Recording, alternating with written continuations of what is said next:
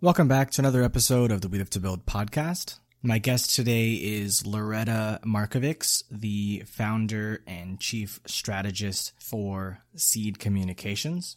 She has a storied career in P R strategy and management, and we talked a lot about what's the difference between using a P R firm or building your own in-house P R team. What kinds of things should you be thinking about when it comes to P R? How is it a part of marketing, and how can it help to be responsible for establishing the brand strategy and story and telling it? And so much more. She's a very wonderful guest, very giving and warm, and it was a fantastic conversation for me. Her favorite quote is from Robert Frost, and he said, "Freedom lies in being bold." Loretta is a very bold personality, and I hope you enjoy her spirit in this episode.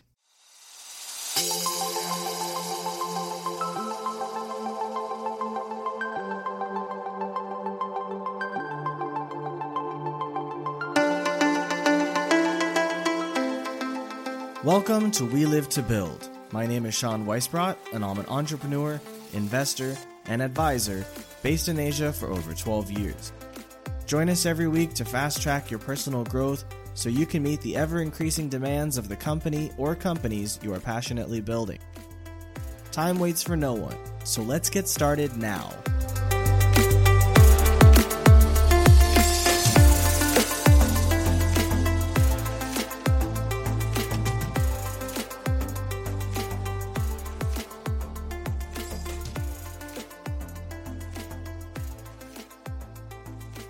Here today with Loretta, and we're going to be talking about P R. So thank you for taking the time to talk with me. I appreciate it. I am really interested to learn more about P R. Hopefully we can hear some good things and bad things people do, and, and how we can prevent ourselves from going down those same bad rabbit holes. Happy to be here. Thanks, Sean. So why don't you tell everyone a little bit about what you do, and, you know, why are you passionate about P R? Why did you want to get involved in P R, and how you switched over to startups from large companies? Sure. So I am an innovator at heart. I guess that's why I have a lot of passion for startups since I was a little kid. I'm just a dreamer and love to invent things and make things. So that's likely why I focus on startups today, and why I started in the creative industries to begin with. I started my career about a little over twenty years ago, working in big advertising agencies, and worked on huge global brands like H P and Gillette and Diageo brands, Charlie Spirits brands, and Procter and Gamble, like all the biggies, McDonald's, Verizon, you name it. You know, working in big ad agencies is amazing because you're surrounded by just the cream of the crop, creative people.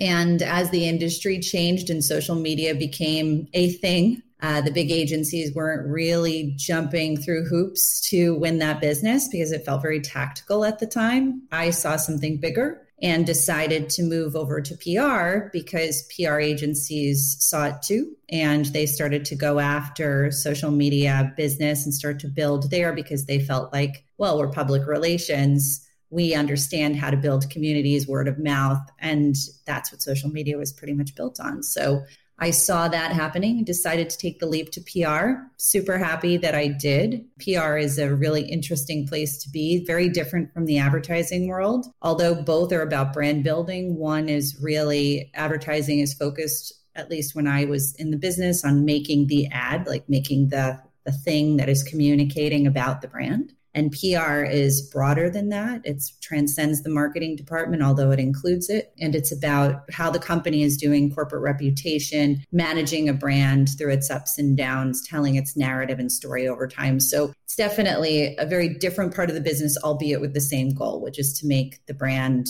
a household name and Uh, really make it an exciting place for consumers to come and, you know, coalesce around an ethos.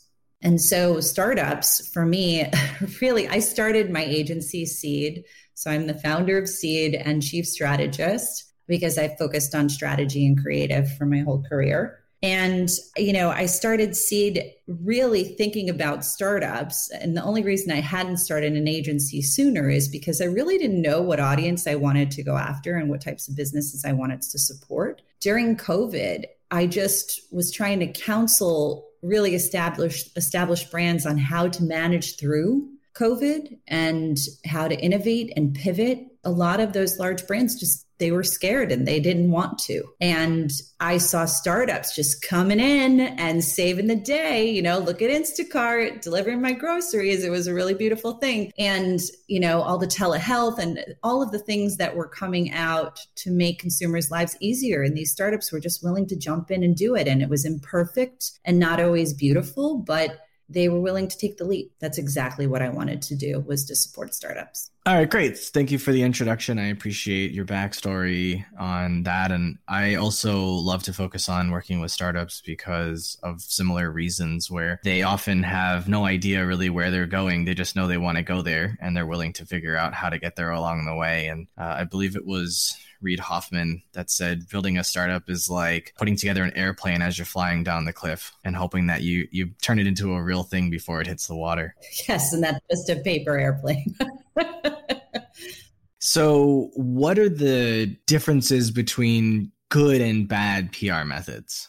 Like how how do you look at a company and just kind of with your eye very quickly see, oh, they've got a proper P R strategy or they've got a bad P R strategy? P R strategy is about stepping back, taking a look at the P R mix, taking a look at the competitive set, the landscape, the context, right? The cultural context of what's happening, and determine what's your best way to attack to uh, ensure that you're getting the most visibility, establishing a reputation for yourself and telling your story. The default of startups around P R is, oh, we just need to get mentioned. And then the world will open up for us, right? We need, all we need is someone to mention, mention us in Fast Company or in Fortune or Forbes. That's one part of P R is media relations, but there's so much more to P R than that. There's, you know, corporate communications, there's influencer marketing. Of course, social is a part of that. What I've noticed is that there isn't a real strategy there. It's what we call spray and pray, right? It's like, can we pitch as many outlets as possible?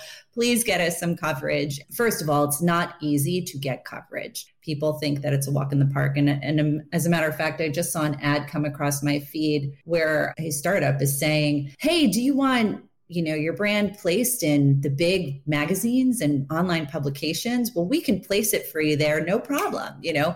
And I'm just like, sure, you can probably get a mention about a brand, but if you're not telling a story and you haven't strategically thought about how to utilize media relations within your broader marketing mix and also how to unfold a story for the press over time, then that's not really strategic. It's just a mention and you're crossing your fingers and hoping. And I feel like there is the default of defining P R as media relations only. And then there's this, well, if we get a mention, our business will take off. And that is not necessarily true. It's not always easy to get placements saying what you want them to say. That's the point. Someone may mention you because you pitched an outlet, but that doesn't mean that they're saying what you actually want them to say. That's quality coverage, right? And a lot of the startups just want quantity coverage and they're like, well, we got mentioned and that's great. So I think that's probably one of the biggest things that I've observed that hurts my heart as somebody who was born from strategy, you know, that there isn't a ton of strategic intent, probably a lot of heart, a lot of desire to storytell, but it doesn't feel intentional. It feels like a box check. Who should be responsible for establishing the P R strategy? Who should be responsible for executing the P R strategy? At what time should you be starting to think about P R strategy? And what do startups routine, routinely end up with at the beginning?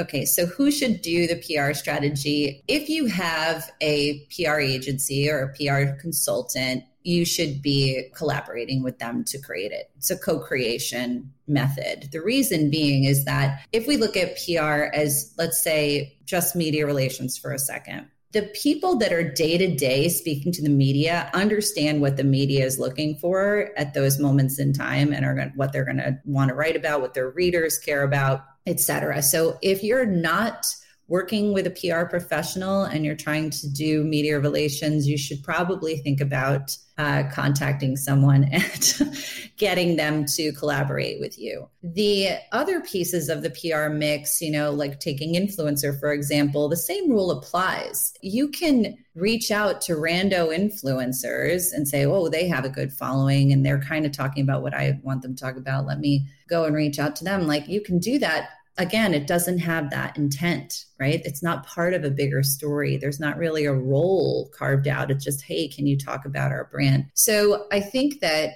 it is a collaborative process with those who are professionals at doing it and are living and breathing it every day. And someone on your team, be it the marketing director or, you know, communications director, everyone has different levels of marketing communications professionals on the startup side, but it should be a process uh, between the two. I do believe that, you know, executing the P R strategy once you establish it is, you know, that responsibility belongs to someone who's on the front lines of doing it every day if you want it done well. Editors are not going to answer you or want to talk to you if, A, you don't have a really good story to tell, right? Which hopefully your professionals that you're collaborating with will help you to formulate of what's your unique brand story that you want to tell. But they also, there's kind of just, just like a way that you do it, right? Just like any profession, there's a craft to it. It's not just calling, smiling and saying, hey, you want to write about us, right? Like, there is a craft to framing a pitch and telling a story and connecting the dots to what's happening in culture contextually, what their reader would care about, and what your brand has in common with those two things. That is a craft. And I, I never assume that I can do better than someone who's on the front lines of doing that every day, despite my deep experience. Like, I'm not pitching media every day. My team is. At what time should a company start thinking about developing a P R strategy? And at what point should they start thinking about executing that strategy? They should think about it as early as possible, because we do branding as well. We do advertising. Like, we're not just a P R agency. So our eyes are always on the broader mix and when things are going to start and end and how we how P R can fit into that, you know, if we're just doing P R for a company. We would love to be part of the brand development process, because understanding the birth of that story and also affecting it, because there are many times that startups are thinking of their brand name or their branding, and they actually don't do a huge competitive dive. And I just had a client that we didn't end up working with for the long term, but they had the same name as a huge tech startup. They're probably not going to win the S E O war there um, because this is like a super highly funded startup. So, you know, when you're coming up with branding and naming, really doing that due diligence of who else shares that name, or, you know, avoiding sharing the name of another brand is super important. So in the brand development process, understanding the origins of your brand story, probably like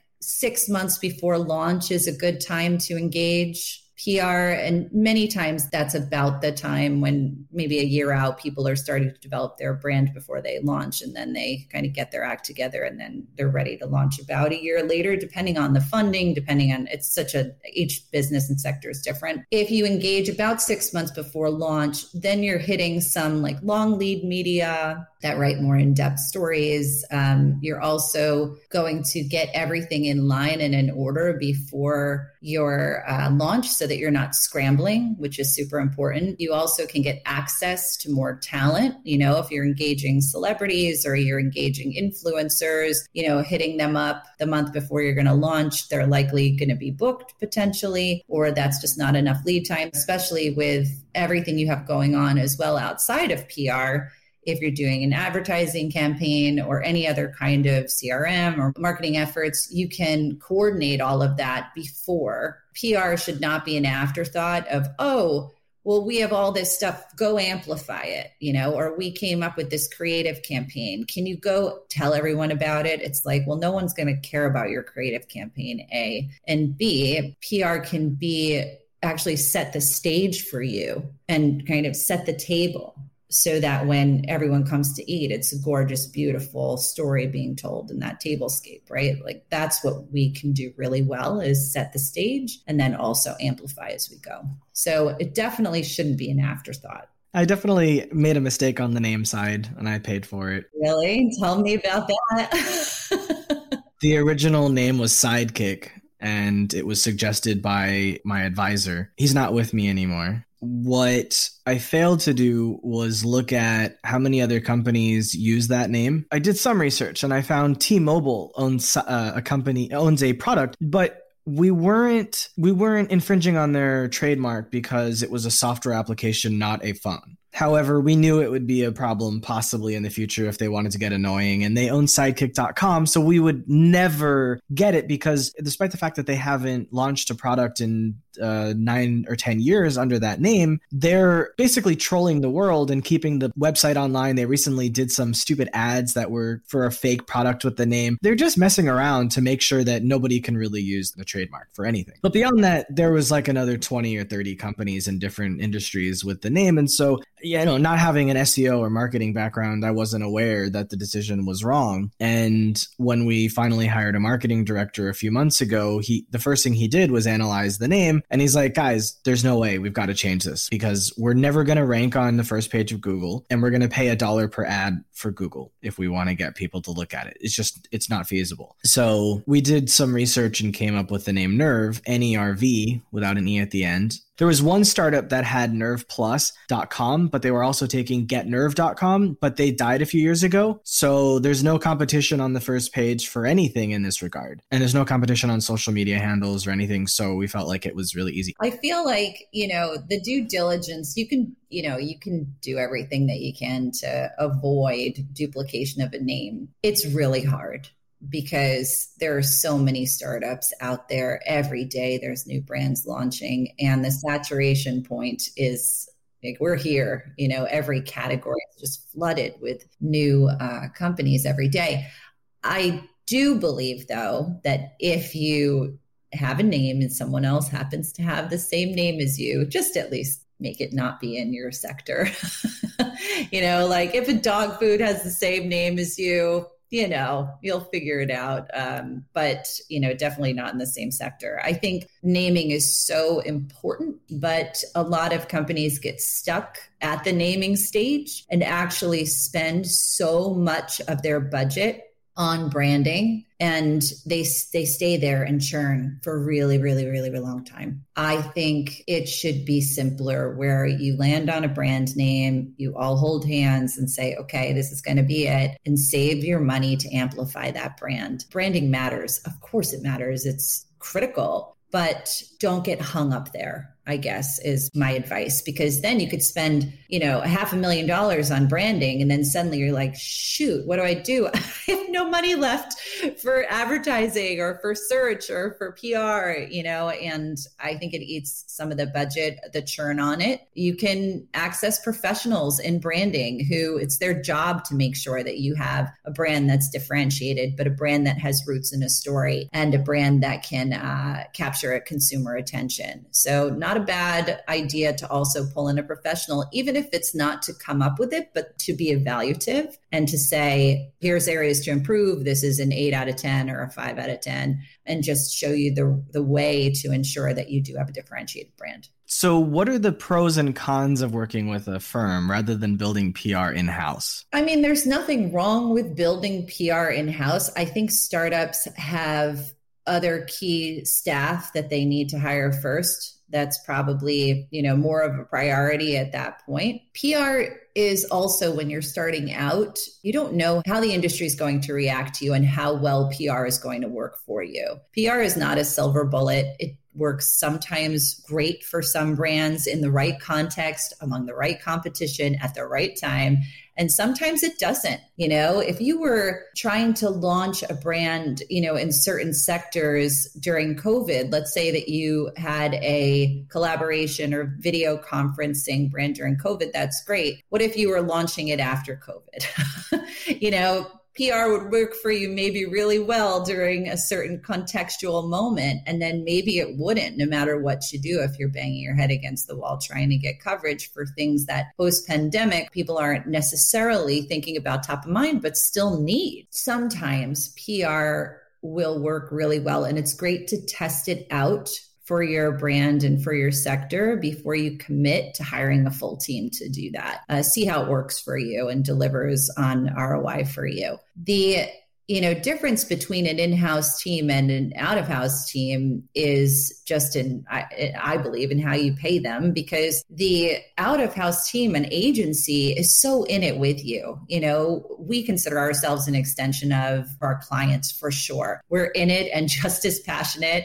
if not more sometimes, than they are. So I think from a commitment perspective and a passion perspective, certainly they're on the same plane. I think from a professionalism and aptitude perspective, most people that go in-house are from agencies. So you're going to find very few lifers that started on, in P R on the client side and never worked at an agency before. It's I I don't think I've really met anybody who's done that. You're going to get somebody who's been trained in the same way. So aptitude-wise, they're probably pretty congruent. I don't know that there is an advantage to having in-house versus versus an agency. I even in speed, you know, you just pick up the phone like you would a colleague, you know, and you call your agency and ask them to help you out. You know, it's the same thing of calling somebody who's in your office or writing an email. And if you're not feeling that way, if you're not feeling the seamlessness and this extension of a team feeling, then you probably have the wrong agency. Okay, I love that you said that, and I want to go deeper into that. You mentioned several quick and easy kind of providers that they're like, hey, we can get you mentioned. Beyond that, what kind of red flags should someone be looking for when they're trying to pick a P R firm if they choose to go that route? There are many red flags. I think the most prominent for me is that they don't consider strategy. If they're just willing to come in and say, yeah, we'll we'll start making those calls, you know, and not thinking about the intent that I spoke about before and having a real strategy for how they're going to do that, as far as the due diligence to go in and look at the context, right, first, and level set with competition and what's happening in culture and in the world and who your target audience is and what they care about right now, all of that. If they're not doing that and saying that they can go off and do it without that, that's a huge red flag. And then, you know, putting together an approach that is not just P R in a vacuum. It looks at your broader marketing mix and seeing how you fit in. You know, what else are you doing? How can we leverage and connect the rest of your efforts to what we're doing in P R? Can P R amplify things you're doing in other areas? Can you amplify P R results in other areas? So um, the cross collaboration piece, if they're not suggesting that or inquiring about what else you're doing, how else they can connect, how can they maximize your investment? That's certainly another flag as well. I think the transparency about expectations is a big deal. The promising of, we're going to get you on the morning shows, you know, all of that is... Anybody that promises that is just asking for trouble as an agency. But I think many times consultants or agencies will say what clients want to hear sometimes. And that is a huge red flag. Now, I would rather be hired by being honest than by promising things that you can't deliver. Remember, P R in media relations, not in influencer, which is paid, or, you know, in other parts of P R, which sometimes are pay for play. Media relations is earned media, earned, meaning that you're telling a great story and that by virtue of the story you're telling and its interest to folks, readers, uh, or viewers, they want to feature you or talk about you. And so you can't promise results. It's nearly impossible because you're reliant upon the good faith and the interest of people that are making decisions without you. So I've always been incredibly transparent with clients that We'll do everything we can. And maybe they don't want to hear that, but at least we try to manage expectations with our clients, you know, at the onset of the engagement so that they're not expecting to be on the cover of Fast Company. I would love to put clients on the cover of Fast Company, but that's not our decision. So, you know, when it happens, it's amazing. In in my career, we've had, you know, technologies on the cover of Time Magazine. It's awesome when it happens, but so few and far between. And especially today, there's so many startups out there. That's actually the context that's changed for me the most is the saturation point of startups and that there are so many new brands. Everyone thinks that their brand is the most beautiful baby in the world, right? Look at my baby. Don't you think it's the cutest baby? It may be so cute, but there are a lot of cute babies out there and everybody thinks their baby's cute. They're going to get selected to be written about by certain writers and selected by certain editors or producers to be featured. And there's no, no matter how cute your baby is, right? You may think it is, other people may not. I think understanding that they're managing expectations on the front end of an engagement. If you're hearing promises that sound too good to be true, they probably are. That brings me back to the time when I had a fundraiser who sold me the sky and gave me nothing. Yeah, it's just, it's so disappointing. And you actually are setting yourself up for failure as an agency, because if you manage expectations and, you know, they're super high, you manage them out of the realm of what you're capable of, you know, it's it's really difficult to have that conversation, I guess, when the stories don't come or there's not as many stories as you thought. And I think post-COVID, especially in the media relations space, it's been tough to get back into the swing of how it used to be and remembering that editors are at home. You know, they're not at their desks. They're getting all sorts of packages from P R firms and publicists, you know, at their house, like try our product, you know, um, it's really turned the media relations world a little bit on its head for a while. It's become harder to reach folks in general, but also the competition is super fierce because there's so many new companies and so many brands out there in every single sector. That's really the biggest point to me. You know, I just wrote a blog post rather recently and was interviewed as a follow-up to that around kind of the top five things that startups need to succeed from a marketing standpoint. And differentiation is always at the top of my list because that is what's going to get you noticed, right? What is the unique story that you're telling? How are you connecting to culture in a meaningful way? Do you have a C E O who has an amazing backstory or who has a mission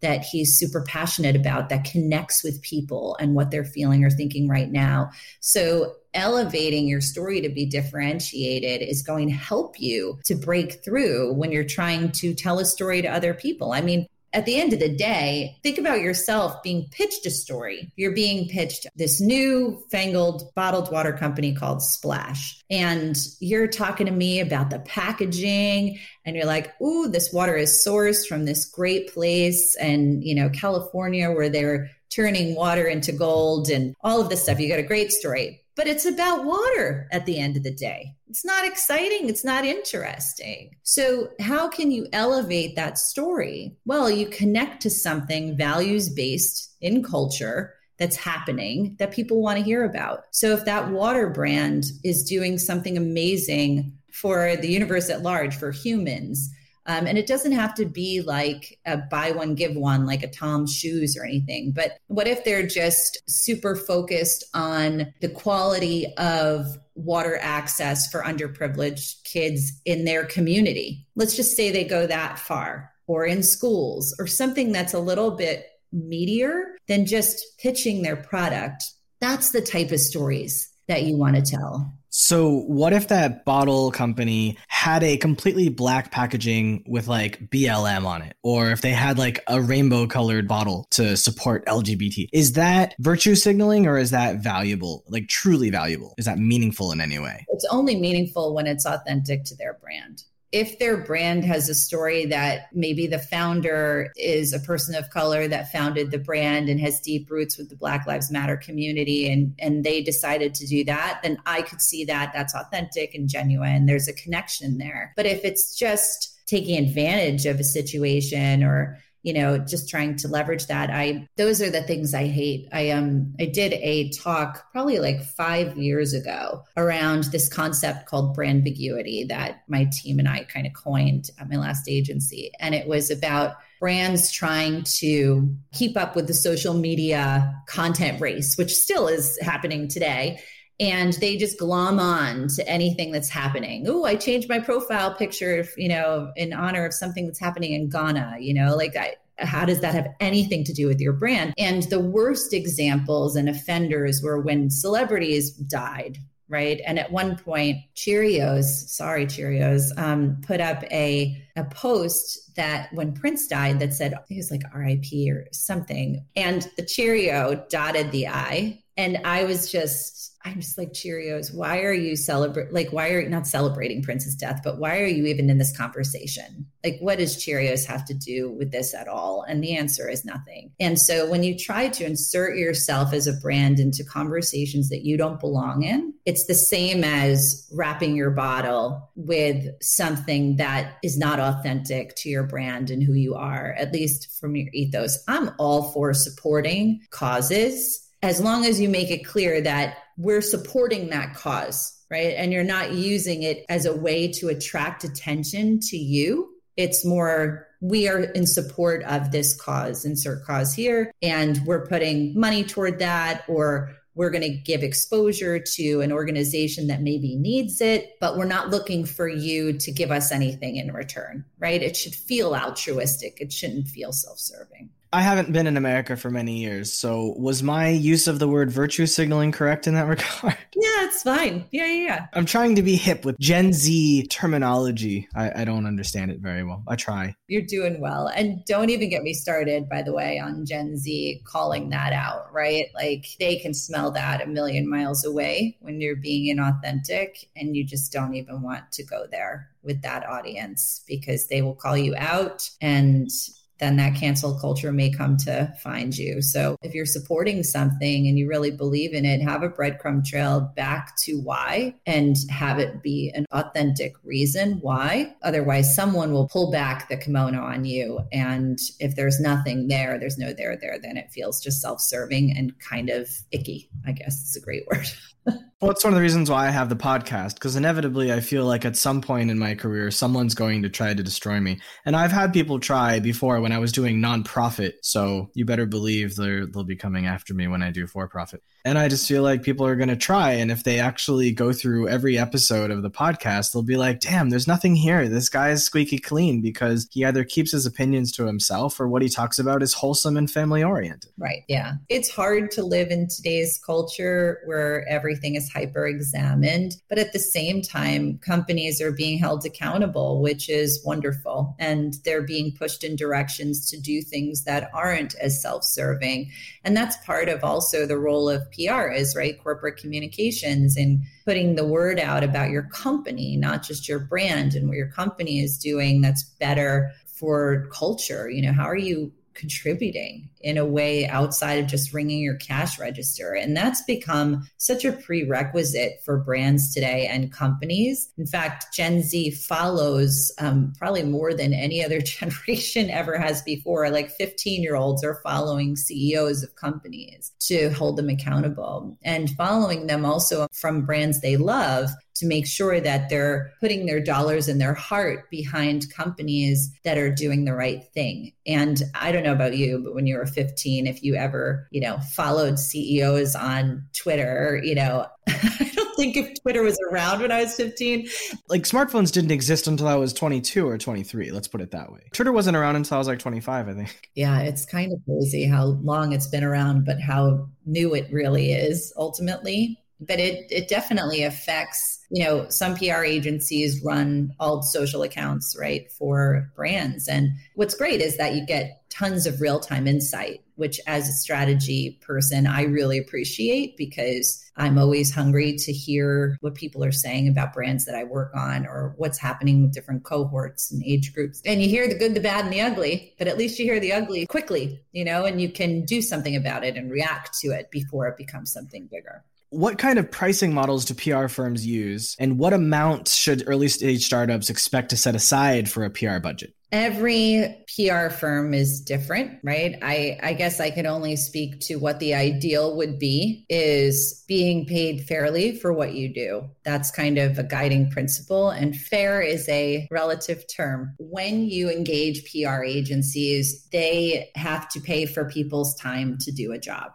Right? That's agency models are really built on staffing time, percentages of bodies doing different jobs. At Seed, we have a model that actually flexes. So it can be as small as you want or as big as you want, but it's not a constant team. And that's to save startups money. So big agencies, first of all, in the P R world, they won't take anything less than like twenty K a month on a retainer. There is an opportunity there for agencies like mine to say, well, we will, but we're going to structure differently, where we're going to have a core team for you and bring in specialists as you need them, but we're not going to charge you to have specialists on your team for the duration, if that makes sense.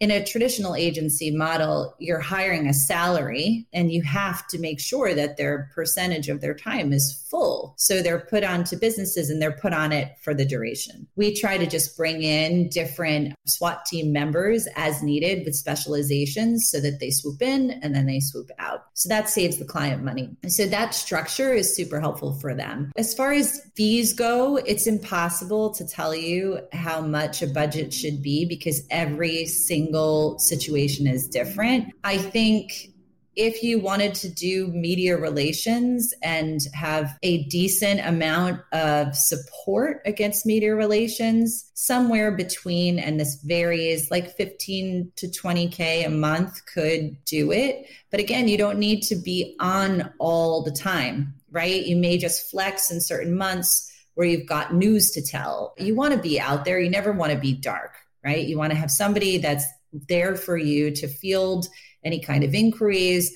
And you also want to be able to tell stories as cultural opportunities arise, um, or you have, have an opportunity that comes up that you were quoted or something like that, where you're able to react to that. So you should never be dark, but you don't have to be on full blast all the time. You know, our clients engage us on a monthly basis, or we have longer relationships, but we also have project-based, you know, which is great for startups who want to test out P R. Again, I think I mentioned, like, you never know how P R is going to work for your particular brand, telling your particular story at your particular time. And so understanding and testing out P R is a great thing to do. But, you know, that's only the one piece of P R, which is media relations. You know, you've got influencer, you've got social, you have any kind of crisis communication.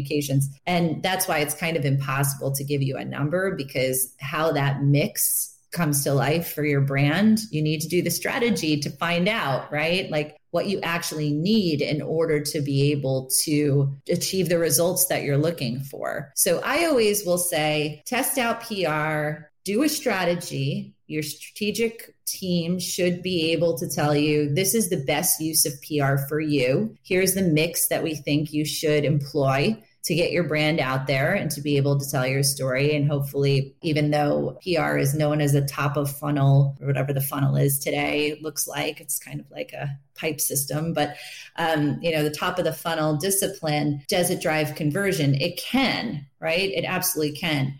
But there are other disciplines that probably do that better. So that mix is super important of understanding which pieces of the P R puzzle, you know, or the P R mix you want to flex um, at different times and uh, doing different jobs ultimately. So I think the strategy and testing piece of it is a great way for startups to to begin with P R and then take it from there. Is there anything I haven't asked you so far that you'd like to add? What's the good things that I'm seeing among the startup community that I think they should keep doing? What's great about startups and what is so endemic to just the people that are starting them and running them is their fearlessness and their openness. And that's awesome for P R folks to work with individuals that have the balls, basically, to go out there and tell a story that hasn't been told before, or to say something that may ruffle feathers, because then they will get noticed and they'll be one of those brands that people do want to talk about. Um, the hustle and the speed, they move so fast. You know, they'll make decisions super quick. So if an opportunity comes up as a P R professional, you have moments to capitalize on that, whether you're in social, tweeting something back at someone, or if you're going to go pitch media uh, as a response to a story that you've seen out. That speed and hustle is not happening with established brands. So that is certainly an advantage. And I do think that startups are, are quick to trust, which is lovely, because as an agency, you know, you're not a snake oil salesman. You know, I think when I started in advertising, I read that ad agency people are like one above used car salesmen. And I'm like, that's ridiculous. I totally fundamentally disagree with that. Any agency person I've ever met in my life, which are many, we just want to do great work and we want the brand to be successful. And that is like what drives our souls. People in advertising and P R work so hard. Our hours are ridiculous.